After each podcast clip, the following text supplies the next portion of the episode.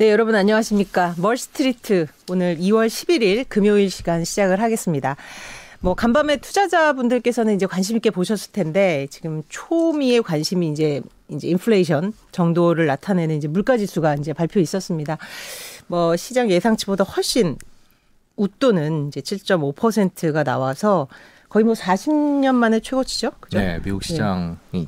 뭐 높게 나올 건 알았는데 더 그렇죠. 놀랬죠. 더 높게 나, 왔죠 네. 그리고 또 이제 가장 중요한 것이 이제 10년물 국채금리가 2% 돌파를 하면서 지수는 뭐 당연히 빠질 수밖에 없었습니다. 간단히 정리를 해드리면 어. 다우는 2.47%, S&P는 1.81, 나스닥은 아무래도 더 밀릴 수밖에 없어서 2.1% 밀린 14,100선 이렇게 떨어졌고요. 무엇보다 이제 중앙은행의 어떤 발언 때문에 더 이제 긴장들을 한 것 같아요. 네. 이제 뭐 7월까지 100bp 가량 올릴 수도 있다. 실제로 이게 이제 현실화 될 수 있다라는 얘기들이 이제 나오면서 시장은 조금 더 이제 공포를 공포를 몰아 넣은 것 같습니다. 오늘 미국 주식 많이 하잖아요. 간밤 기분 안 개인적인 얘기는 네. 아니 간밤 기분 안 좋아. 예, 거의 뭐 밤새다시피. 아. 네. 제임스 블러드 네. 전 총재가 그 워낙 매파기는 한데 그래도 음. 이제 7월 달까지 1% 올린다 그러면 곰곰이 생각해 보면 FOMC가 그때까지 세 번 있는데 네. 이건 0.25, 0.25? 그럼 0.5냐? 이번이 0.5냐? 이런 어, 3월에 0.5 올릴 수 예, 있다고 뭐 이미 약간 반영이 시장에 반영이 네. 돼 있다는 얘기들이 있기는 한데 음. 그 막상 그렇게 또 얘기를 듣고 나니까 시장은 더 철렁하는 것 같고요. 그래서 네. 어제 뭐 많이 빠졌죠. 우리 시장을 간단히 보면 지금 어, 1% 조금 덜 음. 빠졌네요. 네. 코스피도 그렇고 코스닥은 1% 넘게 빠지고 뭐 미국이랑 비슷한데 우리가 네. 조금 아직은 덜 빠진 상태입니다. 이제 선제적으로 많이 이제 우려가 반영이 됐었으니까요. 예. 일단 하여튼 당분간은 뭐 경제 성장 실적이 좀 탄탄하더라도 좀 불안한 모습을 연출할 수밖에 없는 그런 상황입니다. 네, 금리가 워낙 빠르게 네. 오르고 있어서 그럴수록 저희들이 또 주요한 전문가들을 모셔서 이 시장 투자에 도움이 될 수 있는 정보를 많이 드려야 될 것 같습니다. 오늘 누구 모셨습니까?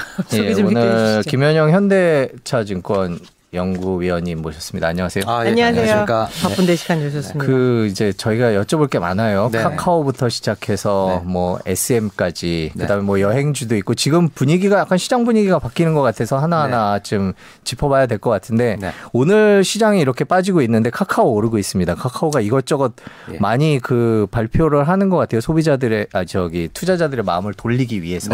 어떤가요? 일단 이제 뭐 카카오만 지금 좀 약간 강보합세를 네. 보이고 있는 게 일단은 4분기 실적 측면에서 어, 일회성 비용을 제외하면 거의 컨센서스에 이제 준하게 나왔습니다. 음. 그래서 1,700억 정도 수준의 영업이익이 나와주면서 네. 어, 탑라인 성장률이나 이익 창출 능력이나 전혀 문제가 없구나 음. 이런 부분들이 이제 확인이 됐고요. 그런 가운데 이제 주주환원 정책이나 이런 부분들도 음. 아, 조금 이제 체계적으로 음. 어, 이제 배당이나 뭐 자사주 매입 쪽이나 이런 것들 좀 더 체계적으로 어, 특정 정책 하에서 좀 진행을 하겠다. 음. 이런 부분들을 좀 밝히면서 투자자 심리가 조금은 이제 누그러들지 않았나 음. 그런 생각이고 또 어떻게 보면 이제 작년 6월 고점 대비 정말 반토막이 났었던 거거든요. 네. 최고가가 얼마? 17만 원이었습니다. 아, 그렇죠. 17층에서 네. 그렇죠. 구조대 오나요 이런 음. 댓글 본 거. 그렇죠. 예. 구조대가 가기 쉽지 않은 가격대인데. 네. 근데 어찌 됐건 이제 그거의 딱 절반이 8만 5천 원이잖아요. 네. 어, 그러네요. 근데 실제로 네. 8만 2, 3천 원까지 음. 빠졌었으니까요. 음. 그래서 그랬다가 지금 이제 아직 9만 원 선은 회복을 음. 하지 못한 상황. 그러니까 주가 레벨 자체 많이 낮아진 상황에서 음. 여기서 더 나빠질 거는 좀 제한적이지 않겠느냐. 이런 게 이제 이번 실적과 또 경영진의 코멘트에서 아, 투자자의 투자 심리가 이제 소폭 개선된 부분. 음. 이 부분이 좀 강보합세를 이끄는 가장 큰 배경으로 보여집니다. 2020년에 이제 매출 4조 원 처음 돌파하고 네. 이제 6조 원을 넘긴 건데요. 네네.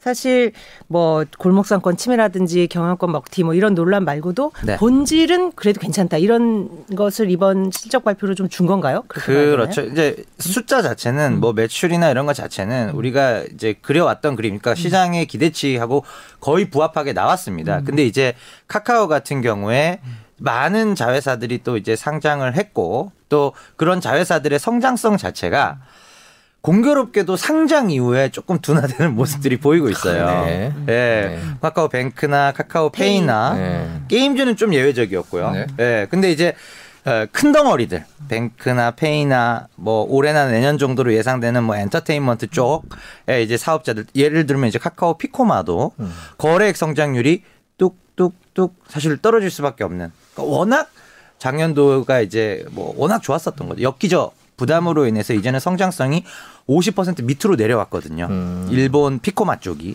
이제 그런 부분들에 대한 우려가 아 이제 카카오 주가에 좀 반영이 됐었고 그런 거 치고는 아 그래도 우리 살아 있다. 음. 예, 매출 성장률에서 전년 동기 대비 40%대를 가볍게 에, 기록을 했다. 음. 이런 부분들이 이제 에, 카카오가 성장 동력들이 여전히 유효하구나.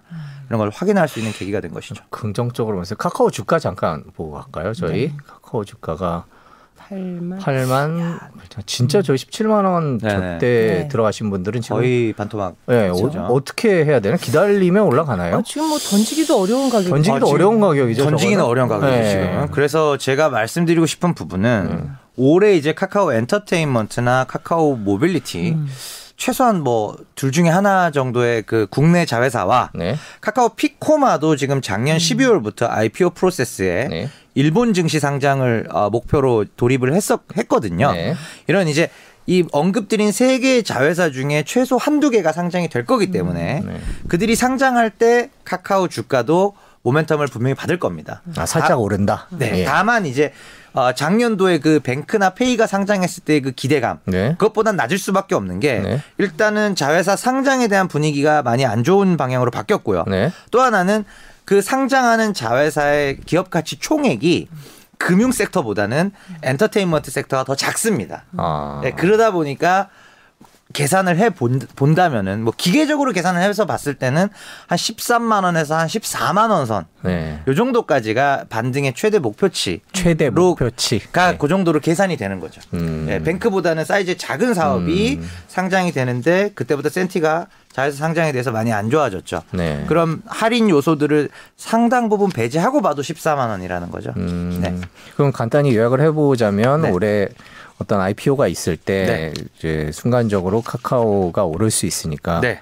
그때 확 줄이자. 어, 확 줄이자. 네, 확 줄이자. 예, 예, 줄이자. 예. 지금 그러니까 최고로 한 14만 원 보셨는데 예, 사실 예. 이제 남궁훈 대표가 이제 배수진을 쳤잖아요. 네네. 이제 시, 어제였죠. 15만 원 될 때까지 맞습니다. 최저임금은 받겠다. 네. 그러니까 목표치를 이제 15만 원으로 두고 있다는 거예요. 맞습니다. 어느 정도 회복은 그러면 실현 가능성? 네. 조금 어렵지 않나? 저는 계속, 좀 어렵다고 봅니다. 네, 계속 그러니까 최저임금을 그러니까 쉽지 않다라고 야, 보는 네. 것이고 이유는? 그러니까 네. 이유는 뭐냐면은 네.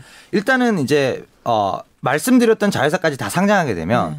핵심 자회사들이 다 상장되어 있는 경우가 그렇죠. 되는 겁니다. 음. 그러면은 그 어떤 기업들도 그런 지주사 체제 형태의 음. 상장 자회사 지분에 대해서 할인율 0%를 인정하진 음. 않아요. 그러니까 지금 할인율 0%로 계속 온 거거든요. 음. 플랫폼의 확장성을 인정받아서 할인을 거의 안 받은 상태인데 이제는 일반적인 상장 자회사 할인은 거의 50%가 기본이거든요. 네, 네 그렇죠. 그렇지 않습니까? 우리나라 네. 특히 더 65%, 그렇죠. 네, 65%까지 주는 경우도 있고 뭐 GSK나 GLG 보시면은 음. 이제 NAV 대비 할인율이 그 정도는 기본으로 들어가는데 음. 카카오니까 3, 40%만 하자. 음. 그렇게 하더라도 이제는 이제 fair value가 음. 12만 원이 안 나옵니다. 음. 그러면 이제 역으로 저희가 없는 정보를 top management는 갖고 있잖아요. 음. 그럼 15만 원을 가려면 어떻게 돼야 되느냐? 음. 그러니까 카카오 안에 있는 비즈니스들 중에서 예를 들면 이제 commerce 쪽, 음. 광고 쪽 이쪽이 아직은 1등 사업이 아니잖아요. 음. 이쪽에서 1등이 될 만한 수준의 어떤 대규모 M&A가 음. 나오던가 음. 아니면은 아직까지 우리가 value 산정을 잘 하고 있지 않는 뭐 블록체인 쪽이나 음. NFT 쪽, 음. 그 다음에 카카오 엔터프라이즈에서 하고 있는 클라우드 비즈니스. 네. 사실 규모가 작아요. 네. 아직은. 여기서 뭔가 이제 대규모 M&A, 카카오 스타일은 사실은 M&A를 통한 빠른 성장이거든요. 음. 그런 것들이 나와준다면 모를까. 음. 여기서 말한 대규모 M&A는 작년에 이제 타파스 래디쉬 엔터테인먼트 쪽 웹툰 쪽 합해서 1조 정도 M&A 했었잖아요. 네. 최소한 그 정도 급의 음. 예, 조단위의 어떤 cross-border M&A를 통해서 우리 신성, 신성장 동력은 이것이다. 음. 클라우드 AI다. 또는 메타버스 NFT다. 음. 이거를 확고하게 좀 얘기해 줄 정도의 M&A가 있으면 뭐 가능하지 않을까. 음. 그거랑 이제 엔터테인먼트 상장하고, 상장하고. 피코마 상장하고 예, 그런 것까지 이제 좀 같이 결부가 됐을 때 음. 가능해 할 것으로 이제 생각이 됩니다. 그러니까 15만 원 최선의 시나리오네요.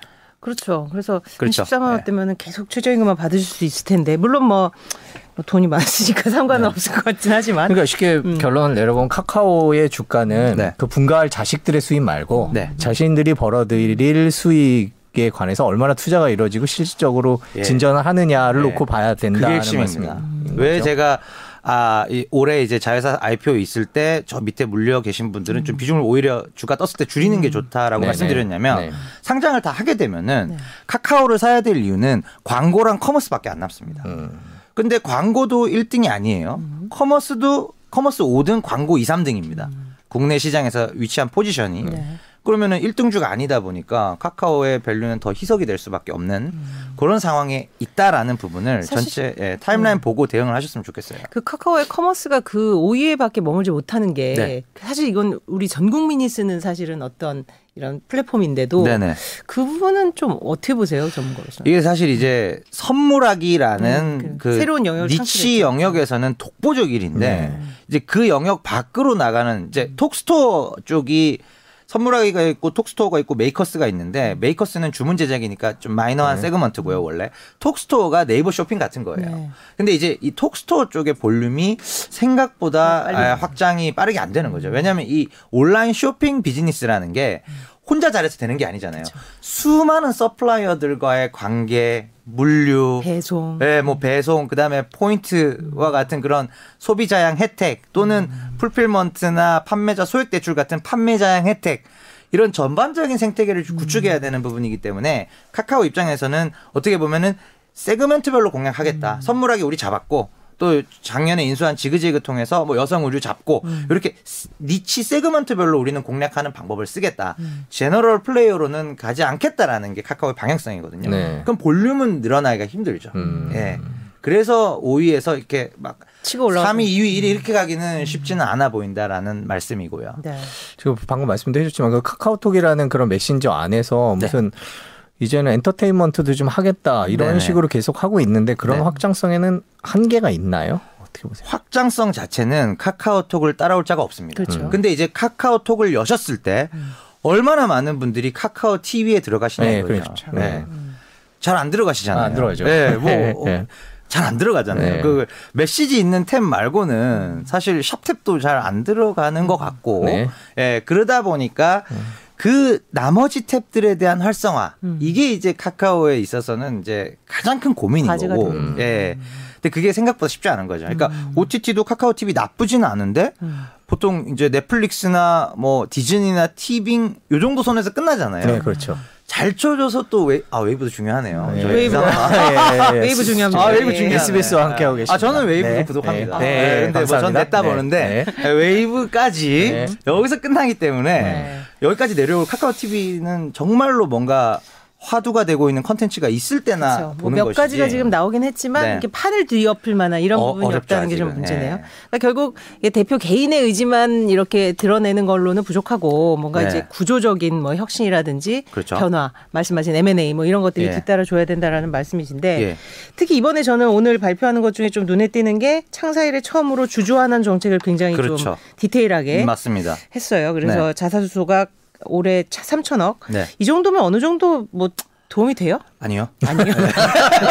네. 영향이 크지 네. 않죠. 이거 뭐 아, 네. 제가 굳이 말씀 안 드려도 네, 네. 시가총액 대비 몇 프로냐 네. 계산해 보면 딱 답이 나오잖아요. 네. 40조의 1%가 좀 안 되는 수준입니다. 음. 예. 그러니까 0.8% 정도 자사주 매입을 하는 게 주가 측면에서 음. 뭐 0.8% 이상의 의미를 가지는 네, 거예요. 뭐안 하는 것보다는 낫겠지만 안 하는 것보다는 낫죠. 큰 효과를 기다리는 아, 큰 효과는 음. 아닐 것 같습니다. 좀. 굉장히 명쾌하게 음. 말씀해 주셨어요. 이게 좀 늘려가야 되겠죠. 사실 카카오도 그동안은 네. 이제 이런 부분을 별로 신경을 안 쓰다가 네네. 이제는 좀 이번 여러 사태를 겪으면서 네. 아, 기업을 경영하는데 단순히 뭐 이런 편의성 이 부분만이 아니다. 이것도 이제 느낀 것 같아요. 그죠? 그렇죠. 음. 그리고 또 이제 아무래도 이제 빅테크 기업들에 있어서는 음. 성장이 정말 제 1번 과제인데 네. 1번도 2번도 3번도 성장인데 사실은 이제 이런 뭐 주주환원 정책의 음. 대규모 강화가 아니라면은 음. 오히려 약간 그 독이 될 수도 있지 않을까. 음. 예, 그러니까 성장을 위한 역설적으로 이런 거죠. 이제 아 이제는 2, 30% 성장이 쉽지 않다. 음, 음. 그랬을 때 보통 이제 주주환원 정책을 그렇죠. 강화하는 거거든요. 아, 그렇게 예, 할 그래서 있죠. 어뭐 무작정 뭐 자사주 매입 2% 3% 하고 음. 뭐 배당 막 지금 뭐 주가 8만 원인데 막 천 원 하고 막 이런 게 중요한 건 아닌 것 같아요. 음. 오히려 그런 거는 조금 부정적 시그널로 해석될 수도 있다는 거죠. 네.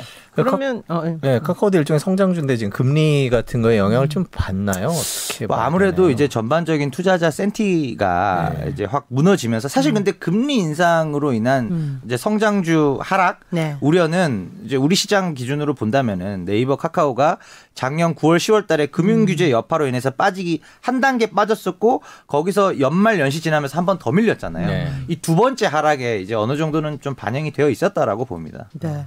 그러면 이제 직접 적인 질문으로 오늘 좀 오르고 있는데 네. 뭐좀 더 메이블에서 지금 물타기를 해도 될 시점으로는 어려운 질문이네요. 네. 근데 네.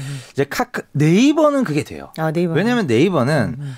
주요 자회사들이 상장할 계획도 없고 네. 상장을 그러니까 그 자회사들 같이 빵으로 놔도 음. 30만 원이 바닥이에요. 음. 네, 버는 이익이 워낙 많기 때문에. 네. 근데 카카오를 그 동일한 방식으로 제가 계산을 해보니까 음. 네. 이 숫자를 잘 말씀 안 드리는데 음. 5만 4천 원이에요. 아. 아 잠깐만, 그러니까, 그러니까 네이버 예. 되게 중요한 말씀을 아, 지금 해주셨는데 네. 네이버 가격 이걸... 계산하는 방식으로 아, 똑같은 방식으로, 똑같은 방식으로 카카오를 계산해 봤더니 네, 진바닥을 계산해 본다면 네. 그게 5만 4천 원이라는 네. 거죠. 그러니까 이제 카카오가 그동안 받아왔었던 그 높은 valuation 프리미엄, 네. 그러니까 이런 부분들이 분명히 아직도 많이 존재하고 아, 있고, 아, 그렇죠. 그러니까 이를 네. 유지하기 위해서는 카카오는 계속 달려야 돼요. 음. 그럼 이제 카카오를 이제 일반 지주처럼 GSK나 GLG처럼 음. 우리도 한 65% 할인을 받아야 되는 거 아니냐라고 보면은 이제 바닥은 한 7만 8천 원 음. 정도로 계산이 됩니다. 한 8만 원 선, 8만 7만 8천 원. 네, 네. 그러니까 8만 원 깨지면 일단 1차적으로 거기가 이제 음. 지지선이지 않을까. 음. 이제 그렇게 보고 있는데 뭐 항상 제가 원하는 저점까지는 안 가더라고요. 네. 예, 그 전에. 아, 항상 이제 그것만 참고를 하셔서 음. 그렇게 보면 8만 원대에서는 음. 조금, 조금, 이제 관심들은 있으신데 음. 지금 기관 투자자들의 분위기 뭐냐면 음. 네. 그래도 그냥 나는 네이버를 사는 게 마음이 편하다. 음. 예, 카카오가 많이 빠져 있는 건 알겠는데 음. 여기서도 손이 안 간다라고 음. 하시는 분들이 굉장히 많으십니다. 아, 기관 투자자분들 많습니다. 네. 네. 그 그런 이 바닥을 계산하는 공식도 본인들도 다 해볼 테니까. 뭐뭐 뭐 그렇죠. 예. 음. 카카오는 뭐 음. 워, 원래 이제 valuation이 워낙 높게 받아왔었던 음. 종목이고, 음. 그러니까 뭐 NFT나 메타버스 게임이 너무 좋아 보이면 게임 음. 이제 사면 되고 이제 네. 그런 식으로 이제 다 수급이 분산되는 효과도 우리가 무시할 수 없는 요인이라는 거죠. 네, 네. 예. 그래서 예, 그런 부분에 있어서 카카오의 성장성 예, 뭐 아직은 걱정할 부분은 음. 당연히 아닙니다만 이번 4분기 실적 같은 경우에 일회성 빼고 1,700억을 인정한다고 하더라도 음. 전년 동기 대비 음. 영업이익 성장률이 한 15%밖에 안 나왔어요. 음. 카카오에 대해서 우리가 열광했었던 때 음. 보, 시면은 80%, 60%, 뭐 45%막 이런 성장 숫자들이 익숙하실 텐데 음. 아 이익 성장률이 이제 15%? 네이버가 9% 나왔거든요. 네. 별 차이 없네. 어. 네, 그런 그러니까 부분이 네이버 같이 몸집이 아직 그렇게 크진 않은데 네. 벌써 성장성이 비슷해졌다면 조금 의구심을 갖는 몸집은 비슷해요. 비슷하죠. 그죠? 몸집은 비슷한데 음. 이제 굳이 따지자면 이제 그 이익 창출 능력이 음. 마진이 아직은 좀 네이버하고는 차이 나죠. 영업이익률 네. 9.7% 나왔던데 네. 이 정도면 그 플랫폼에서는 어떤 수준으로 낮은 편입니다. 낮은 편입니까? 네. 네. 근데 음. 카카오가 낮을 수밖에 없는 이유는 있어요. 음. 카카오도 톡비즈라고 이제 분류되고 있는 음. 광고랑 커머스 쪽에서는 어, 별도 공시를 해주진 않지만 음. 역산해서 계산해 보면 20% 중후반대 비교적 nice한 마진을 가져가고 있는 것으로 음. 파악이 됩니다. 근데 전사 마진이 왜 10% 초반을 못 넘기냐면 신사업 쪽, 페이 음. 모빌리티 쪽이 음. BEP under잖아요, 사실은. 그렇죠. 네, 그 부분이 있고 음. 그다음에 컨텐츠 쪽 넘어와 보시면은 음. 카카오 게임즈만 이익을 정상적으로 내고 있고 뮤직까지 이 돈을 벌지만 그 밑에 있는 웹툰 쪽하고 음. 어 그다음에 그 어, 드라마 영화 드라마. 제작 부문 음. 미디어 쪽 그러니까 스토리랑 미디어 쪽이 전사 평균 수익성에서 많이 못 미칩니다. 예, 그래서 이제 그 부분들이 이제 수익성 개선에 에, 걸림돌이라고 보시면 되겠죠. 음. 그러면 네이버를 상대적으로 좀 안정적으로 보셨는데 그러면 네. 네이버의 성장성 부분은 추가적으로 반등할 요인은 어떤 게 있어요? 요새 네이버가 뭐 좀 시장에서 도는 얘기가 있나요? 네이버가 근데 음. 이번 4분기 보시면 네. 성장성이 나쁘지 않습니다. 음. 27% 성장했어요. 음. 덩치가 그 정도 되는 기업임에도 불구하고 YOY 성장률이 27.4%를 기록을 했고 음. 그 성장의 중심에는 캐시카우인 광고, 광고. 영업이익률이 40% 이상 나옵니다.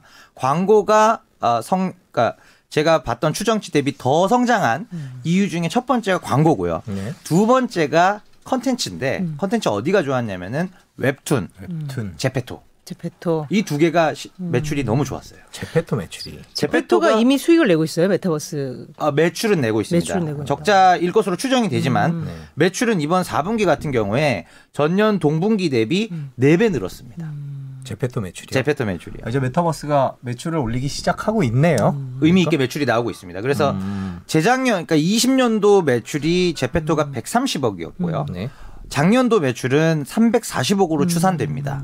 그래서 한 3배 가량 음. 1년 만에 늘었고 올해는 한 천억 정도를 보고 있는 거죠. 네. 예.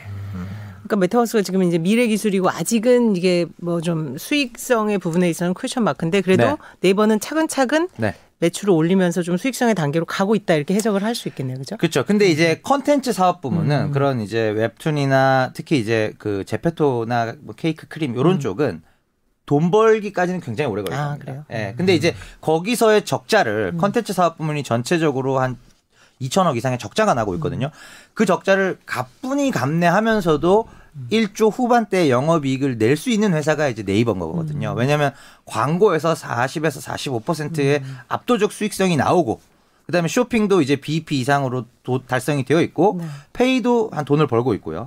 그러니까 결국 이제 그 클라우드 쪽을 저는 굉장히 좋게 보거든요. 그래서 음. 클라우드가 정상적인 어떤 그 tipping point를 딱 넘어가는 일정 부분의 규모 경제 딱 넘어가게 음. 되면은 여기서 마진이 굉장히 잘 나올 겁니다. 음. 예, AWS가 영업이익률 50% 가져가듯이 네.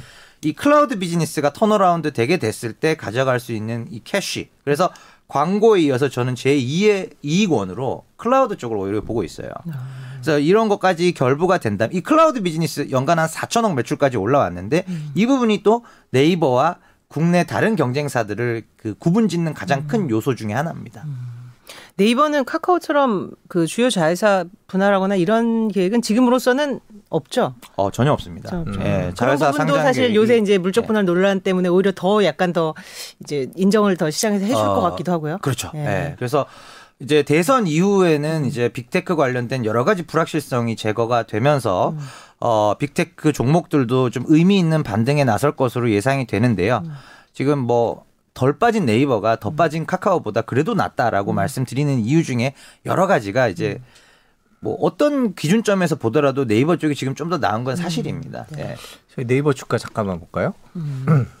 네이버 주가가 네. 그렇죠. 32만 원. 모양은 카카오랑 비슷한 것 같아요. 모양 비슷합니다. 예. 예. 46만 원이 고점이었고요. 네. 13만 원 가량 빠졌기 때문에 30% 음. 정도 조정 받은 것이고 네. 최고점 대비. 네. 카카오는 최고점 대비 지금 한 45% 가량 조정을 그렇죠. 받은 것이고요. 음.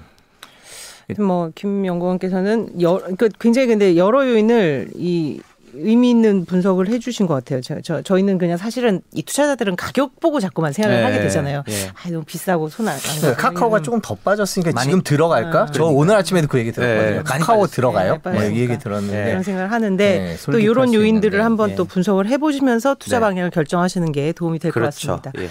우리 또 큰 이슈죠. 진짜 게임주 정말 뭐 네. 산업으로도 그렇고 주식시장에서도 게임주가 이렇게 거론이 많이 되는 적이 있었나 생각이 예. 들 정도였는데요. 네. 일단 뭐 작년 한 해는 게임주는 빠르게 바쁘게 달려왔고 네네. 뭐 이제 P2E로 해서 이제 위메이드 같은 이제 뭐 스타도 탄생을 했고 예. 뭐 근또 이제 예, 뭐 게임 이제 많이 올랐죠. 올 한 해는 일단 전반적인 전망을 먼저 좀 들려 주신다면요. 예. 일단은 이제 에, 전체적으로 봤을 때 게임주들이 음. 기존에 작년까지는 이제 모바일 MMORPG 일변도의 성격이 여전히 강했었어요. 음. 중소형 게임주들 몇몇이 작년 하반기 들어서 좀 랠리를 펼쳤던 거죠.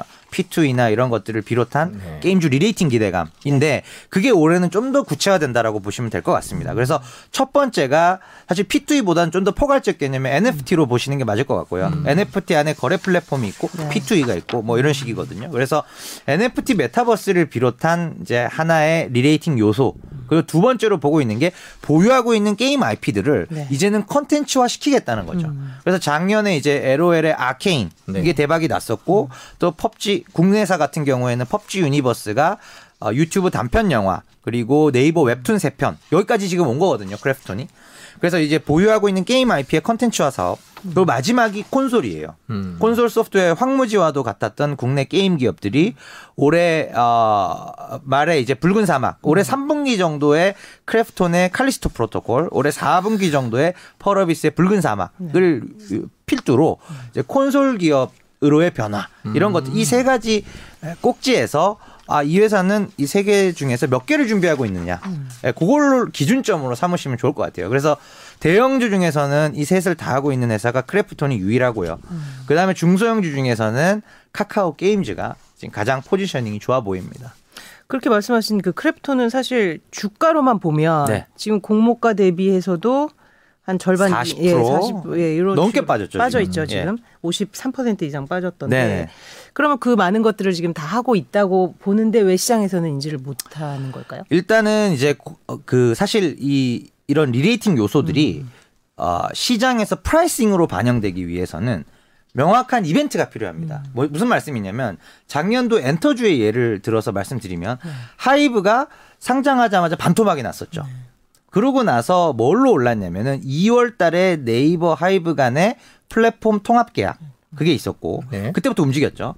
그러고 나서 5월 달에 미국의 이타카 홀딩스 조단위 인수 요 두 가지 명확한 이벤트를 기준점으로 해서 PER 20배짜리 엔터 비즈니스가 PER 50배까지 슈팅이 나왔던 거거든요. 그러니까 그 관점으로 본다면은 크래프톤의 경우도 일단은 이제 콘솔 쪽은 작년도에 그래도 9천억에 가까운 M&A가 하나 나와줬고요. 그리고 사실 그거보다 더 중요한 게 앞단에 두 개인데 네. 말씀드린 순서대로예요. 그래서 어 NFT 관련해서는 지금 제페토랑 NFT 기반의 메타버스 플랫폼 만들겠다고 음. 어, 협약이 나왔잖아요. 네. 그것과 관련해서 조금 더 구체적인 형태의 뭐 JV 설립이라던가 음. 투자 규모라던가 에, 계획이라든가 일정이라든가 이런 것들이 조금 공표가 된다면은 음. 그게 하나의 trigger로 인식이 될 수가 있고요. 펍지 유니버스의 경우에는 어, 지금 단편 영화, 웹툰 그리고 장편 애니메이션까지는 계약을 맺은 상태인데 독자적인 힘으로 이거를 다 전개하기는 힘들어요. 음. 그러다 보니까 대규모 제작사 M&A가 필요해지는 시점이고 실제로 헐리우드에 있는 제작사들 물건들은 계속 보고 있는 단계예요. 음. 뭐 곧 M&A가 임박했다 이런 말씀은 아니지만 음. 기본적으로 물건을 계속 보고 있는 상태이기 때문에 여기서 cross-border M&A 제작사 M&A가 나와주든지 그런 명확한 고 구체적인 이벤트를 계기로 아, 이제 re-rating이 시작이 되겠죠. 음, 네. 결국 시장은 이벤트로 움직이는 거니까 그죠? 맞습니다. 그리고 음. 50만 원 공모가에서 이제 이렇게까지 빠진 부분은 공모가가 너무 비쌌어요. 아, 그, 네, 그 사실 제가 이제 음. 워낙 대형주니까 시, 되게 중요한 말씀. 네, 공모 시총이 25조짜리였잖아요. 네. 그러면 일반적으로는 음. 담당 애널리스트면은 네. 상장하는 날 커버를 합니다. 네. 제가 두 달 뒤에 커버를 했어요. 네. 손이 차마 아, 네. 네. 크래프톤 주가 잠깐 볼까요? 네. 네. 커버를 할 수가 없어서 49만 8천이었고 네. 최고가는 58만 원까지도 치렀었죠. 모양이 모양이 무섭네요. 음. 네. 그러니까 이게 음. 예, 제가 한 두 달 기다렸는데 안 빠지더라고요. 안 빠지더라고요. 예. 예. 저기 지금 아무래도 이렇게 변동성 있는 장에서 음. 게임주에 들어가는 거 네. 쉽게 손이 안 가는 것도 사실인 것 같아요. 네. 지금 확실히 뭐 많이 털고 나가시는 분들도 음. 있는 것 같고 예. 언제까지 계속 이럴까요? 아 근데 사실 이제 게임주 같은 경우에 네. 대형 게임주들은 지금 털고 나가기보다는 그 반대로 생각하셔야 음. 되는 시기인 것 같아요. 네. 네. 그러니까 지금 성장주라고 불리는 애들 중에서 지금 뭐 인터넷 게임, 엔터 다 같이 음. 빠져 있잖아요. 네. 근데 인터넷은 좀 덜 빠져 있고 음. 게임, 엔터는 많이 빠져 있습니다. 음. 근데 업황이나 그 말씀드렸던 그런 re-rating 요소들을 봤을 때 엔터는 지금 안 사시는 게 맞아요. 음. 비, 오히려 있으면 비우 좀 비우시 비우시기 좀 늦긴 했지만 사실 뭐 줄이는 게 맞다. 음. 어, 예. 제가 뭐 작년 11월부터 저는 엔터는 계속 줄이자라고 음. 얘기를 드렸었고. 근데 이제 게임주 같은 경우에는 올해는 NC나 특히 저는 이제 크래프톤이 top pick인데 음. 크래프톤 NC 같은 대형주들은 지금 가격에 담아두면은 어뭐 머지 않은 시점에 상반기 안에 분명히 반등 이벤트가 나올 음. 것이다. 음. 이렇게 이제 보고 있는 상황이고요. 그리고 이제 뭐 빅테크들은 뭐 계속 뭐 크게 조정도 없었었고 사실은 그렇죠. 인, 인터넷 기업들은 이제 계속 모아가는 그림인데 카카오 한번 빵 뜨면은 그때 줄여서 그걸 네이버로 더 가져가는 게 좀더 음. 낫지 않겠느냐. 음. 그렇게 보는 거죠. 네. 제가 계속 작년부터 뵀는데 그 네. 네이버 사랑은 한결 같으신 것 같아요. 아, 사랑 아니 이제 기업을 보고 이라기보다는 뭐. 계속 여, 보시다 보면 그렇게 네. 되나 보죠. 네이버가 더 낫더라고요. 저는. 예.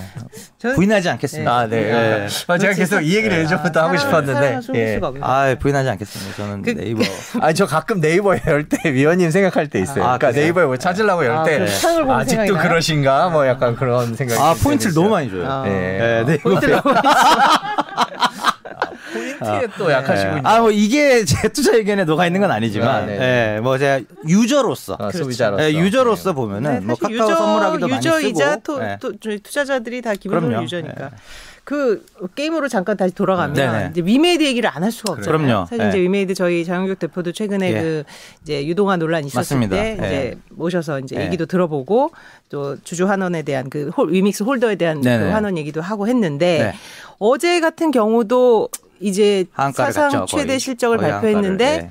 이제 게임 실적보다는 그 유동화에 따른 실적이 많다라는 맞습니다. 이유로 이제 그렇다고 해서 이게 안 알려진 것도 아닌데 실망 매물이 그 정도 나올 그렇죠. 건가? 어제 장은 어떻게 위메이드 건 어떻게? 그러니까 일단은 이제 유동화 수익을 제외하고는 음. 영업이익이 300억이 조금 못 나왔는데요. 아 이제 기대치 대비, 그러니까 이렇게 보시는 것 같아요. 네. 그러니까 P2E 게임의 어떤 영속성 내지는 음. 그 지속성 관점에서 본다면 이게 아주 롱런하게 보기는 좀 어렵지 어렵다. 않겠느냐. 그러니까 게임의 본질하고 좀 무관하죠. 음. 그렇죠. 네. 예, 뭐 게임이라는 게 기본적으로 이제 사이클이라는 게 있으니까요. 음. 그런 관점에서 봤을 때 위메이드는 한 20, 한 5만 원 선까지 치고 올라갔었던 거기가 많은 기대치들을 다 반영되어 있는 상황이었던 것 같고요. 네. 거기서 사실은 이게 그런 이제 고성장주들이 음. 그러니까 미스의 강도는 중요하지 않은 것 같아요. 음. 뭐50% 미스했으니까 이 정도 빠져야 되고 10% 미스했으니까 이건 과하지 않냐 음. 그런 건 아니라는 거죠. 왜냐하면 그 기대치들을 다 overshooting해서 갔었던 종목이기 때문에 네. 그러니까 위메이드 같은 경우는 뭐 그 하한가 가기 전전날도 그러니까 많이들 문의를 하세요. 아, 음. 아 위메이드 좀 많이 빠진 것 같은데 음. 지금은 들어가야 되는 거 아니야? P2E 음. 대장 아니냐? 음. 그래서 저는 이제 항상 드리는 말씀이 원래 P, 위메이드로 좀 재미를 좀 보셨거나 음. 들고 계시거나 이런 게 아니면은 하지 마셔라. 아, 지금 들어가서. 네. 음. 기관 투자자한테도 그렇게 말씀드렸어요. 아, 기관 투자자. 네, 기관 투자자. 네, 왜냐면 리스키하다는 거죠. 음. 네. 근데 위마이드의 논리를 뭐 설명을 드리면 뭐, 네. 뭐, 뭐 대변인 아닙니다만은 여기 와서 이제 저희가 들어본 바에 네네네. 따르면 자 본인들은 이제 플랫폼화 하겠다. 아, 뭐, 맞습니다. 그렇죠? 예. 그래서 P2E를 모델을 만든 것도 예, 있지만 예. 결국은 거기다 이제 100개 이상의 게임을 얹어서 맞습니다. 그러니까 이 하나의 게임의 경쟁력으로 좌우되지 않는다. 이런 맞습니다. 주장을 하고 예. 있거든요. 그러니까 이제 음. P2E 스타일의 게임들이 그러니까 게임사들이 개발한 양질의 게임들을 그렇죠. 아 우리는 이걸 P2E로 가겠다. 음. 아니다. 우리는 그냥 일반적인 제너럴한 형태로 음. 가, 어, 전통적인 형태의 게임 마켓에 음. 출시를 하겠다. 이 선택에 있어서 이게 다 P2E로 쏠렸, 쏠렸느냐? 음. 그건 아니거든요. 음. 네. 결국 중요한 거는 돈을 벌 수 있냐가 아니라 게임이 재미있어야 되는 음. 거죠. 음. 그러면 재미있는 게임들이 이쪽으로 다 몰려야 되는 건데 음. 사실 이제 글로벌 게임 시장의 매출 분포도를 보시면 아시겠지만 음. 어, 상위 top10 게임이 매출의 거의 대부분을 차지합니다. 네. 뭐 top20 정도의 게임들이. 음. 그 top20 게임들을 누가 만드느냐? 그 지금 위믹스 생태계에 들어가 있는 기업들은 아닌 거죠, 사실은. 음. 예, 예, 그런 그런 관점에서 봤을 때 그래서 이제 크래프톤이 보시면 음. 본인들은 P2E 게임은 안 하겠다예요. 음. 기본적인 스탠스가 음. P2E 게임 안 하고 NFT 거래 플랫폼, 음. 뭐 예술품이나 웹툰 IP나 음. 동영상이나 이런 general한 형태의 판 깔아주는 거래 플랫폼으로 가든지 아니면 지금 제페토랑 협업해서 우리는 메타버스로 가겠다인 거지. 사실 P2E 게임은 그 단일 프로젝트에 대한 의존도잖아요. 음. 내가 출시하는 P2E 게임이 리니지 IP 기반의 P2E 게임이 잘 돼야 되는 거고 음. 만약에 안 되면 개발비는 다 상각이 되는 거죠. 음. 예. 그렇게 하지 않고 우리는 그냥 판만 깔아주겠다는 거죠. 음. 지금 제페토가 판 깔아주듯이 creator들 200만 명 들어오고 user들 1,600만 명 들어와서 음. 여기서 놀아라. 여기서 더 놀고 싶은 기업들이 있으면 네이버에 돈 내고 놀아라. 음. 그건 거거든요. 예, 예. 그래서 좀 더 일반적 형태의 거래 플랫폼에 그 방식으로 진출하는 경우가 음. 대기업일수록 더 많아지는 형태 추세인 건 맞습니다. 네. 어쨌든 게임 업 자체의 규모는 진짜 엄청나게 커진 건 사실이잖아요. 네네, 많이 커졌죠. 그게 이제 코로나라는 그 환경적인 요인도 있고, 네네. 그리고 제가 옆에서 봐도 게임을 즐기는 여, 여, 뭐 연령대라든지 이런 것도 굉장히 폭넓게 확장됐고 하는데 네네. 이런 추세는 계속 갈까요? 엔터하고 다 합도 합쳐서. 어 그런데 일단 이제 그 gaming 인구가 생각보다 그렇게 늘지는 않고 아, 그래요? 예, 뭐 아주 서, 서서히 예, 게임을 안 하던 사람이 갑자기 게임에 빠지는 음. 경우는 많지 않거든요. 다만 이제 이번 이제 그 코로나 COVID 사태로 인해서 집에 체류하는 시간이 많아지다 맞습니다. 보니까 약간 이제 비디오 게임, 음. 콘솔 게임, 음. 마침 또 이 메타버스의 확산과 더불어서 음. 비디오 게임에 대한 전략적 중요도를 인정하는 이제 tech 음. 기업들이 늘기 시작했고 음. 마이크로소프트가 블리자드를 인수한 거는 이제 음. 그 흐름 선상에서 봐야 된다는 거죠. 그러니까 비디오 게임의 몸값이 높아지고 있고 비디오 게임의 저변이 확대될 가능성은 있습니다. 그래서 이게 모바일 위주로 쭉 왔었는데 글로벌 200조 게임 시장 중에서 모바일 플랫폼의 비중이 이제 50% 넘어갔거든요. 네. 그럼 이제 정점은 지나갔다는 얘기죠. 음. 그럼 이제 앞으로는 약간 콘솔을 중심으로 하는 비디오 게임 음. 시장 쪽으로 비중이 확대될 가능성이 좀 높아 보인다라는 것입니다. 음. 예, 그래서 폼팩터로 봤을 때는 그런 이제 모바일 쪽에서 콘솔로 넘어오는 콘솔로 예, 예. 오히려 그러니까 제가 잘못 저는 오히려 이제 모바일을 많이 기기를 하니까 네. 이제 이 부분이 그래도 절대적일 줄 알았더니 그렇진 않네요. 볼륨 자체는 여전히 굉장히 절대적입니다. 아, 예. 근데 이제 이동이 예, 그렇죠. 그러니까 결국 메타버스랑 NFT로 얼마나 발빠르게 움직이느냐. 그렇죠. 가 이제 관건이 될 것 같은데 우리나라 게임 기업들은 잘 하고 있는 건가요? 일단은 이제 메타버스 쪽 관련해서 본다면은 아무래도 이제 B2C 플랫폼 쪽은 게임 쪽이 아니라 이제 네이버나 음. SK텔레콤의 이프렌드 음. 이런 쪽에서 먼저 좀 치고 나오는 상황이고요. 그러니까 음. tech 기업들이 먼저 좀 해보겠다라는 상황인 거고 메타버스 게임 같은 경우에는 이제 넥슨, 음. 그다음에 펄어비스 음. 이런 기업들이 지금 신작을 준비하고 있고요. NFT 게임의 대표적인 성격을 지니는 이제 P2E 게임 음. 같은 경우에는 이제 카카오 게임즈, 음. 예, 뭐 이런 이제 뭐 그다음에 이제 컴투스 계열 네. 이런 쪽에서 이제 컴투스도 2분기에 이제 P2E 게임 launching을 한다고 했으니까요. 그렇죠. 그러니까 두루두루 지금 많이 준비는 하고 있습니다. 음. 네. 위메이드는 그, 이미 진출을 했고요. 그 말도 많았던 NC 소프트는 요새 어떤가요? 거기도 P2E도 하고 뭐 메타버스 게임도 발표하겠다고 계획은 발표했죠. 계획은 발표했죠. 네. 근데 이제 아, 리니지 IP를 기반으로 하는 이제 음. P2E 게임이 음. 언제 나올지 알 수 없어요. 음. 예, 그 NC 소프트는 음. 정말로 알 수가 없어요, 제가. 알 수가 없어요. 예, 음. 그냥 그냥 드리는 말씀이 아니라 네. 뭐 진짜 모릅니다. 왜, 왜 그렇죠? 뭐, 이제 얘기를 안 애널리스트 분들하고도 이게 소통이 없나요? 아, 소통이 없는 건 아닌데, 네, 네. 그런 일정과 관련된 음. 부분 네, 그런 부분은 좀 상당히 블랙박스 안에 좀 많이 음. 들어가 있는 상황인 것 같습니다. 그래서 어, P2E 뭐 게임과 관련해서는 조금 아, 알기는 어렵지만 음. 다만 이제 지금 NC소프트가 50만 원 초반까지 밀려 있는 현재 주가 레벨에서는 한번 띄워주시겠어요? 예,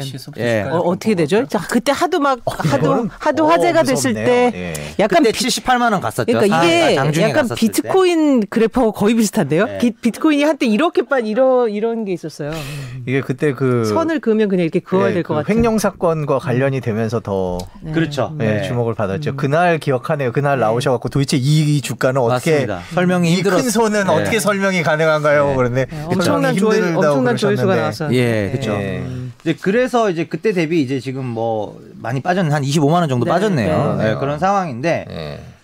어, valuation 상으로는 이제 상당히 좀 하단부에 위치를 하고 있습니다. 음, 그리고 이제 리니지 같은 경우에는 어, 요즘 이제 MZ 세대 분들은 또 싫어하세요. 뭐 네. 리니지 뭐 린저 씨라고 아, 약간 꼰대로 보는 네. 거를. 음. 어 그분들 이제 더 연로하게 되면은 네. 매출 빠지는 거 아니냐. 네. 근데 연로할수록 네. 그 현금 보유력이나 현금 보유력은 늘지만 늘죠. 네. 게임을 할 수 있는 체력이 그러니까 몰라요. 이게 네, 힘들어요. 현질 현질은 하게 돼, 더 하게 되는데 돈은 있어도 시간이랑 요 체력이랑 요게 잘 안 돼. 어. 그런 게 있어요. 11시 넘어가면 자고, 자고 싶고. 예. 뭐 제가 그렇다는 건 아닌데 예전에 어떻게 밤 샜는지 모르겠어요. 아유 밤을 그러니까. 아, 밤을 왜 셉니까? 예, 밤못 새죠. 예. 안 세본 지한 아. 15년 넘은 것 같은데. 네. 아, 못 세겠어요, 이제. 그러면 뭐 네. 게임주 얘기를 네. 어, 카카오 게임즈는 네. 뭐 요새 좀 어때요? 저는 중소형주 중에 제일 좋게 봅니다. 아, 제일 그러니까 좋게. 이유는? 작년 네. 4분기 급등주 3인방 중에 음. 카카오 게임즈 좋게 보는 이유는 네. 오딘이 이제는 네. 이제 내재화가 됐잖아요. 그러니까 이번 4분기 실적도 매출이 조금 비싼 거지. 음.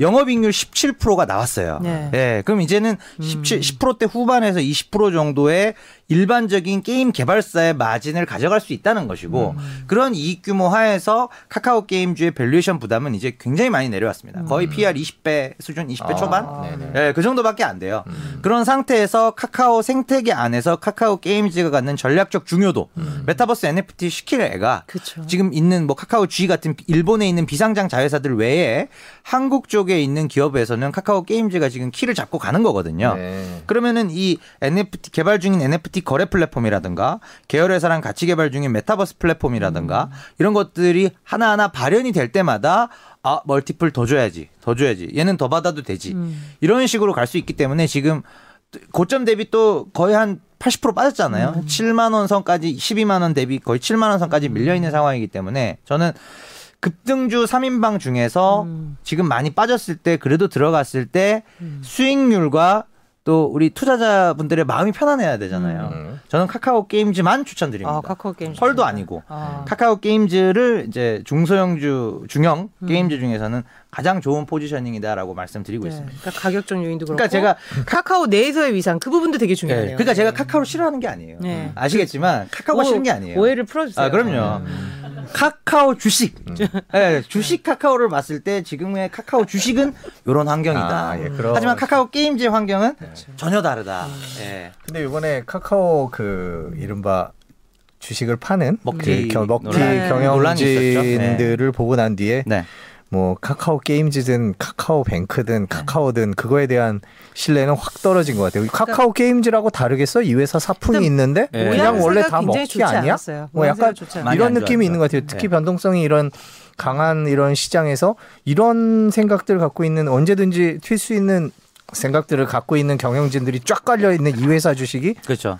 아무리 게임즈가 포지션이 좋아도 맞습니다. 음. 네. 살수 있을까 이런 생각이 들기도 그러니까 해요. 배신감을 네. 크게 아마도 느끼셨을 그러니까 무슨 B2B도 아니고 B2C 기업이 네, 맞습니다. 이런 식의 경영적 경영 행태를 보일까 이런 생각. 아, 예, 갑자기. 아, 저는 뭐 카카오는 투자를 하지 그러니까 이게 사실 이제 수십억도 예. 아니고 이제 네. 몇백억 몇 단위 거의 네. 천억 가까운 단위가 돼버리다. 아니, 어떻게 그런 생각을 할 수 있을까라는 생각이 들어요. 그것도 상장하고 한두 달 정도밖에 그렇죠. 안 지났을 네. 때 그게 사실 다 공시가 될 수 있는 부분인데 그게 참 놀라워요. 맞습니다. 스타트업 마인드가 좀 남아있던 게 아닌가 이런 생각도 아, 들고요. 아, 네. 그렇죠. 네. 그래서 이제 카카오 페이 같은 경우도 카카오페이도 이제 그 간편 결제 쪽이어서 음. 제가 담당이거든요. 네. 아, 직 네. 커버를 안 했습니다. 네. 음, 아, 네. 네, 네. 커버를 안 하셨다. 아직 커버를 아, 네. 못 하고 안 했다. 네, 그 그런 상황이에요. 그 말씀으로 네. 일가를. 네, 그러니까 아직 커버를 안 했다는 걸 잘 새겨 들어야 되는. 아, 안 괄호 열고 못 했다. 뭐 이제 그런 거죠. 예. 그래서 이제 이제 상장하고 나서 음. 이게 성장성 둔화 음. 이 부분은 그러니까 IPO 종목 이제 이렇게 막 두 배로 유동성 장세에서 막두 네. 배로 많이 시작하잖아요. 항상 좀 말씀드리고 싶은 부분이 음. IPO 때가 고점일 가능성이 음. 높아요. 그러니까 주가가 아니라 네. 실적이. 네. 실적이. 네. 또 그거에 맞춰서 굉장히 그렇게 맞춰서 하잖아요. 또 경험 그 땡겨올 거 빨리 땡겨 미리 땡겨오고 예. 예. 나갈 거 뭐 안 내 보내고 뭐 땡겨오고 예. 그렇게 해서 IPO를 할 수밖에 없고 그쵸. 예. 그러다 보니까 이제 페이의 경우에도 지금 음. 고점 대비 반토막 이 났어도 사실 결코 싼 주가가 아니거든요. 음. 그러니까 이게 카카오가 유독 그런 거요. 네, 카카오도 뭐 제가 카카오를 대변할 리는 없지만 네. 작년에 이제 IPO가 굉장히 여러 개가 이어지다 보니 맞습니다. 전체 시장의 물량도 부담을 줬지만 본인들 입장에서도 이제 실적을 끌어모아야 된단 말이에요. 그래서 맞습니다. 이제 골목상권이라든지 이런 논란도 아 이건 안 보여 안 보였던 거예요. 빨리 이거부터 일단 맞춰야 되니까. 그렇죠. 그러니까 이제 카카오에 대한 어떤 카카오 경영진에 대한 분노는 일단 이제 그 센티멘탈한 변수로 네. 놓고 음. 일단 카카오페이를 내가 살까 말까, 음. 카카오 게임즈를 살까 말까의 의사 결정에 있어서는 음. 제일 중요한 건 결국 실적이에요. 네. 네. 그러니까 실적의 성장성이 페이를 제가 음. 커버리지 이닛을 못 하고 안 하는 이유는 성장성이 지금 3분기, 4분기 상장 직후에 음. 두개 쿼터에서 나온 실적이 음. 성장성이 뚝, 뚝 떨어졌어요. 지금 4분기 거래액 성장률이 32%밖에 안 나와요. 음. 네. 우리 카카오페이 처음 상장했을 때 20조 넘는 시총을 줬잖아요. 그렇지. 30% 성장을 보고 준 건 아니겠죠. 음. 네. 왜냐면은 이게 출발점이 자, 낮잖아요, 되게. 네. 그럼 막 오, 100, 100, 100 이렇게 올라가야 사실은 그게 말이 되는 건데. 그럼 그 업종을 보시니까 왜 그렇다고 보세요? 이게 전 국민한테 깔려 있는 건데 사실 조금만 프로모션을 적극적으로 하면 그게 될 거라고 봤을 거 아니에요, 그죠? 그러니까 사실 이거죠. 음. 뭐 거래액이 예를 들어 음. 5조에서 20조까지는 음. 굉장히 단기간에 느는데 네. 이게 20조에서 음. 40조, 요 15조 느는 데는 엄청 빠르거든요. 네. 20조에서 40조, 20조 느는 거는 더딜 수밖에 음. 없어요. 그러니까 초기 그 익스포넨셜 음. 구간 중에서도 가장 기울기가 가파를 때 음. 그때 상장한 거죠. 거죠. 그렇죠. 음. 그냥 그때 상장한 겁니다. 음. 예. 그렇게 보시면 될 것 같아요. 마켓 마켓 타이밍 측면에서는 뭐 굉장히 스마트한 움직임이었다라고 보여지고 그런 관점에서 저는 카카오 엔터테인먼트가 아 올해 반드시 상장을 하지 않을까 음. 생각을 하는 그. 카카오 엔터 하니까 생각나는데 네. SM 인수 네.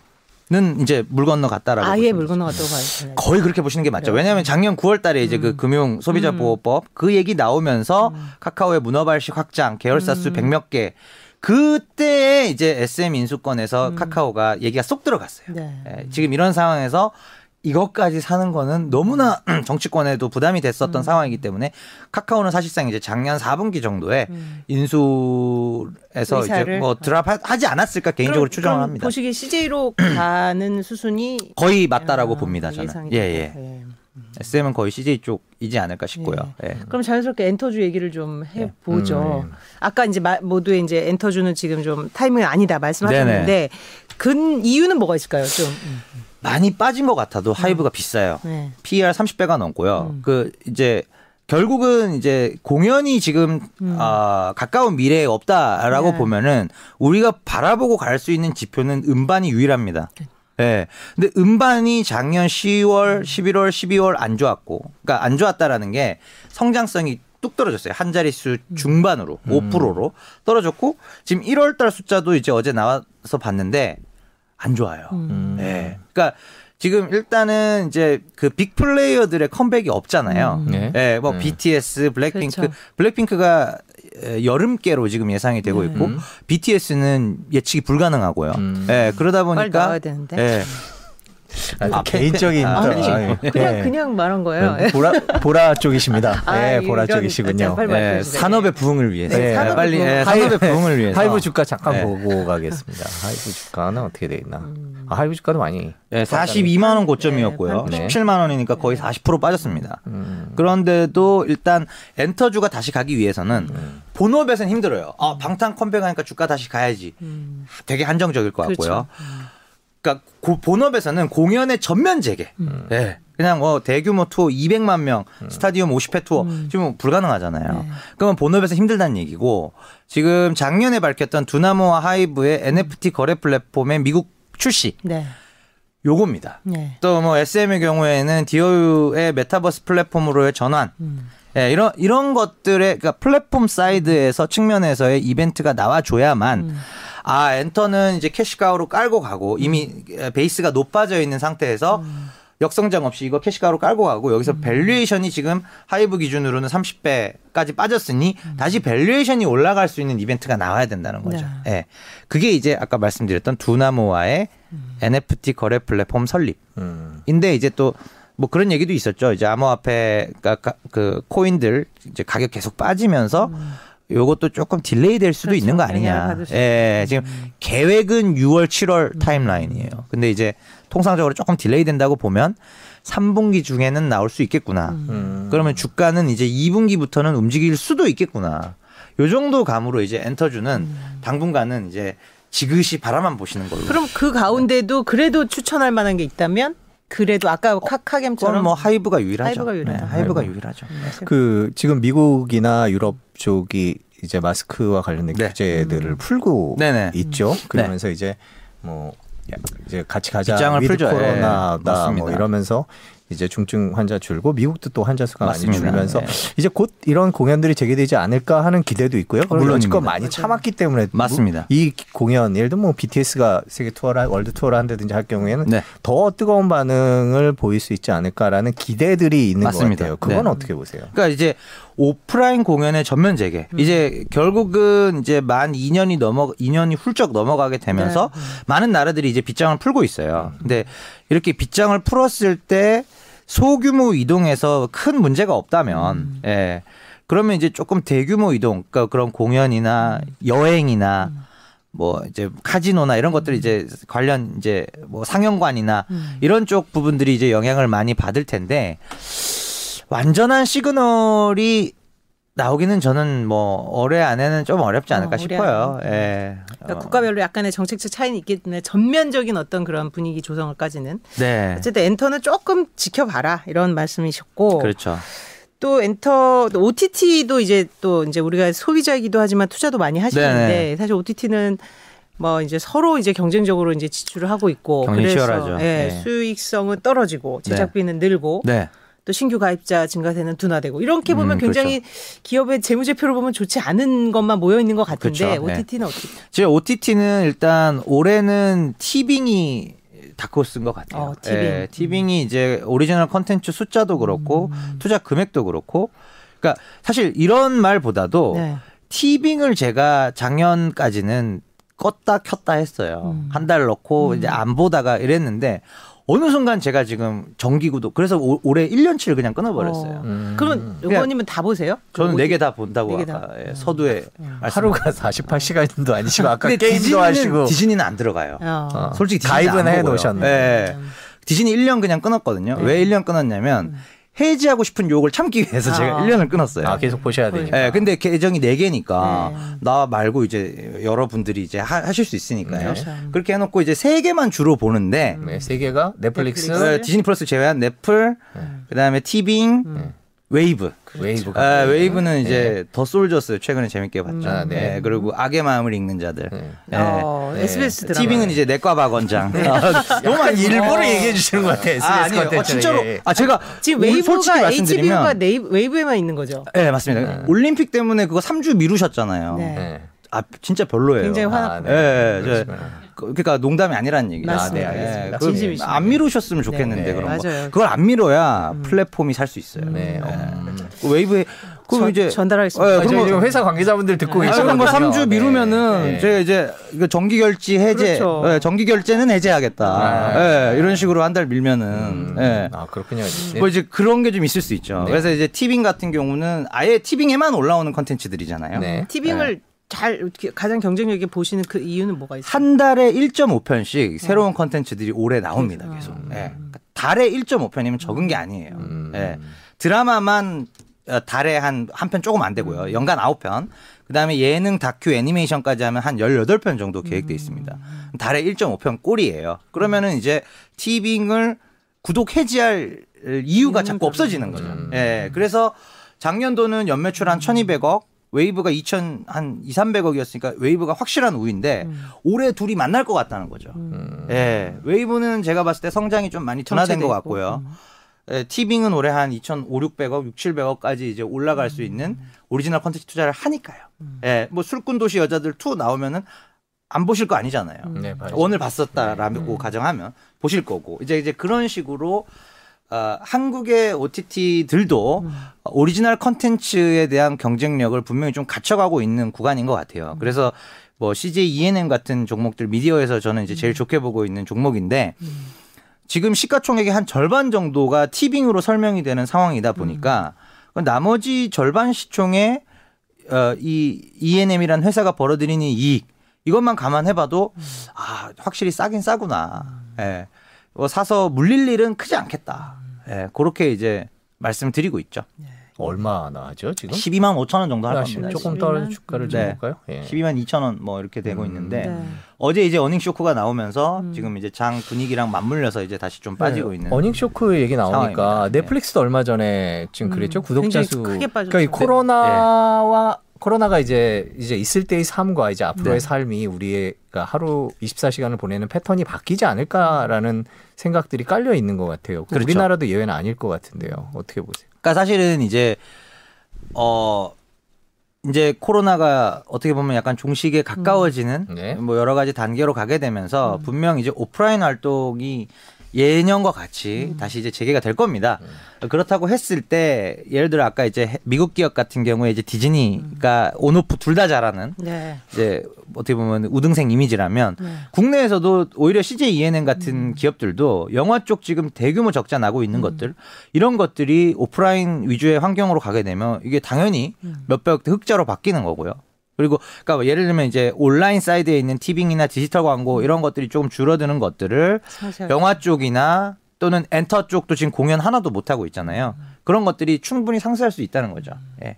그럼 좀 이렇게 기업을 고를 때 그런 서로 환경에 따라서 이제 좀 다른 부분을 상쇄할 수 있는 모델을 갖췄는가 이런 것도 그렇죠. 굉장히 중요하겠네요. 그렇죠. 왜냐면은 이제 일례로 오프에만 의존되어 있는 상영관 사업자, 여행 사업자, 카지노 지금 다 뭐 울상이잖아요. 어떻게 네. 보면 실제로 꼭 주가뿐만 아니라 실적은 정말 아, 이 기업의 영속성이 보장될까?라는 수준의 연간 영업 적자를 막뭐 1, 200억이 아니잖아요. 지금 막 500억, 800억씩 매년 적자를 내니까 그런 부분들이 있는데 그러니까 온 위주로만 가는 것도 이 코로나가 종식되고 나면은 성장성 둔화와 valuation 하락 이게 너무나도 불보듯 뻔하다는 거죠. 그래서 사실은 온오프가 좀 조화를 이루는 음. 종목들이 이제 대표적으로 이제 ENM 같은 것들도 한번 보실만하다라는 음. 거죠. 예. 디즈니는 어떤가요? 디즈니도 디즈니 랜드도 있고 디즈니 그러니까. 플러스도 있고. 저는 디즈니 굉장히 좋게 봅니다. 음. 디즈니는 multiple 지금보다 더 받아야 된다. 디즈니 안 보신다면서요?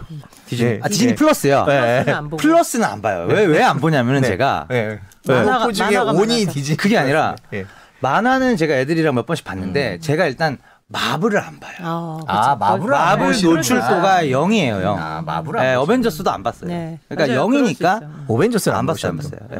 아, 어벤져스를 안 보시면 네. 어벤져스 이후 세계관은 아예 이전 세계관도 몰라요. 예. 그러니까 이전 세계관 못 보시네요. 네, 저는 예. 네, 마블 얘기 나오면 그냥 하나도 못 알아들어요. 어, 네. 그럴 수 있어요. 예. 왜냐면 그래서 제가 디즈니 플러스 안 보는 그렇죠. 것일 뿐이지. 네. 그 마블 보시는 분들은 아 디즈니 플러스 그렇죠. 없이는 못 살겠다. 맞아요, 맞아요. 소비자 취향의 차이기 때문에. 어, 그럼요. 예. 그래서 저는 디즈니를 좋게 보는 게 음. 디즈니 플러스 OTT 때문이 아니라, 음. 예, 그러니까 OTT는 어떻게 보면은 좀 필수 불가결한 선택이 아니었을까 음. 디즈니 입장에서는, 그쵸. 예, 원래는 이제 사자 합자 구도로 훌루를 만들었다가 음. 아예 그냥 독자적으로 해야겠다, 계속 이쪽 판세 온라인으로 가는 구도다 보니까 이제 디즈니 플러스를 만든 건데 디즈니 같은 경우에는 50%가 이제 채널, 30%가 아까 말씀하셨던 이제 그 오프라인, 네. 예, 그 식음료죠. 그다음에 그 amusement park랑 식음료. 디즈니랜드. 그, 네, 디즈니랜드 사업 쪽이 30%고 20%도 또 오프 쪽이에요. 네. studio management, 영화. 음. 아, 영화의 투자 제작 배급이 음. 20%. 그러니까 50%가 오프고 오프. 50%가 온인 거거든요. 음. 그러니까 이 지금 어떻게 보면은 지금 차 하나 포 하나 차포 하나씩 떼고 싸우고 아, 있는 절반 거예요. 놀고 있는 거예요. 아 지금 차포 예. 떼고 싸우고 있는 거예요. 어. 그러니까 장기가 잘 될 리가 없죠. 예. 예. 그러니까 이제 차랑 포를 하나 다 갖춰 놓고 예. 그러니까 이제 COVID가 종식되면은 예. 제가 봤을 때는 디즈니가 가장 좀 수혜주가 아닐까. 음. 네. 그렇게 보고 있습니다. 맞네요. 네. 그렇게 생각. 실제로 엊그제 이제 실적 발표에서 어젯밤 실적 발표에서도 네. 그런 호텔이라든지 그럼요. amusement 네. park 실적이 눈에 띄게 네. 신장이 된 걸 확인하셨습니다. 네, 맞습니다. 그리고 입장료가 음. 어 저는 이제 못 갈 것 같은데 하여튼 입장료가 너무, 그냥 계속 너무 비싸죠. 너무 비싸요. 음. 근데 거기까지 가서 안 들어갈 수는 없잖아요. 맞아요. 아, 무조건 가야죠. 네, 그러니까. 아 무조건 네, 가죠. 그러니까 네. 우리나라에도 없고 네, 그럼요. 그러니까 가면은 네. 비싸다고 안 들어갈 수 있는 아이 비싸도 어. 들어가죠. 비싸야 비싸서 네. 들어가는 거죠. 뭐 올랜도는 뭐 약간 그런 것도 뭐 그런 것도 있죠. 네. 가서 또 사진 촬영도 좀 해야 되고. 네. 또 OTT 아, 디즈니랜드 얘기만 도 밤샐 수 있죠. 아 그럼요. 디즈니. 랜드는 진짜 이거 대체 불가. 그러니까 지금 여행을 못 가니까 계속 그리운 것 같아요. 그렇죠, 그렇죠. 지금 저, 저 같은 개인적으로 이제 스타워즈 이런 거 좋아하는데 거기 가면 다 그게 있고. 아, 그렇죠, 그렇죠. 네, 그래서 그런 것들이 되면은 좀 나아지지 않을까라는 음. 생각도 맞습니다. 좀 들긴. 네. 아 정말 시간이 어떻게 가는지 모르겠어요. 오늘 어, 넷플릭스 얘기 좀더 네. 해야 되는데. 오늘 네. 뭐 이제 카카오 네이버 음, 네. 게임 네. 그리고 OTT 네. 엔터까지 사실 이게 가장 핫했던 이제 종목들인데 또 네. 가장 또 금리 인상에 타격을 받을 아, 수 있는 종목이라는 점에서 오늘 아픕니다. 좀 약간 불안하기도 해요. 계속 올해 내내 지금 우리가 쭉 짚었던 그런 IT 게임 뭐 이런 것들이 아무래도 금리 인상이나 인플레이션이 취약하지 않나 취약하죠. 그래서 오늘 저희가 김 연구위원님을 모신 게 정말 시간상 엄청 적 적시였다 이런 생각이 또 들면서 항상 적시에 부르시다. 어, 근데 NC 때도 나오셨고 어, 보면 항상 적시에, 적시에 오시는 것 같아요. 아니 그 타이밍을 네. 뭐 작가님이 대단하신 거예요. 아, 작가님이 아, 스케줄링 하시는 네. 분이 어, 항상 적시에 부르시다. 다 이거 네. 금리 저 네. CPI 이거 다 네. 굉장히 미리 섭외를 하시는데 곧 항상 적시가 되더라고요. 아, 그러니까. 아니, 그만큼 일이 많 이쪽에 일이 많은 게 아닌가 아, 네. 근데 오늘 좀 전반적인 저, 저, 업황도 있지만 아 정말 좋은 것을 골라내는 그런 팁도 굉장히 실질적으로 주셔서 저는 음. 굉장히 좋은 시간이었던 네. 것 같고 또 조만간 한번 모셔서 이, 아, 네. 이, 이, 업종은 뭐 계속 얘기가 나올 수밖에 그러니까요. 없으니까요. 네. 도움 말씀 음. 듣도록 하겠습니다. 네. 오늘 시간 내주셔서 감사합니다. 네, 현대차증권의 김영원 연구원이었습니다. 감사합니다. 네, 감사합니다.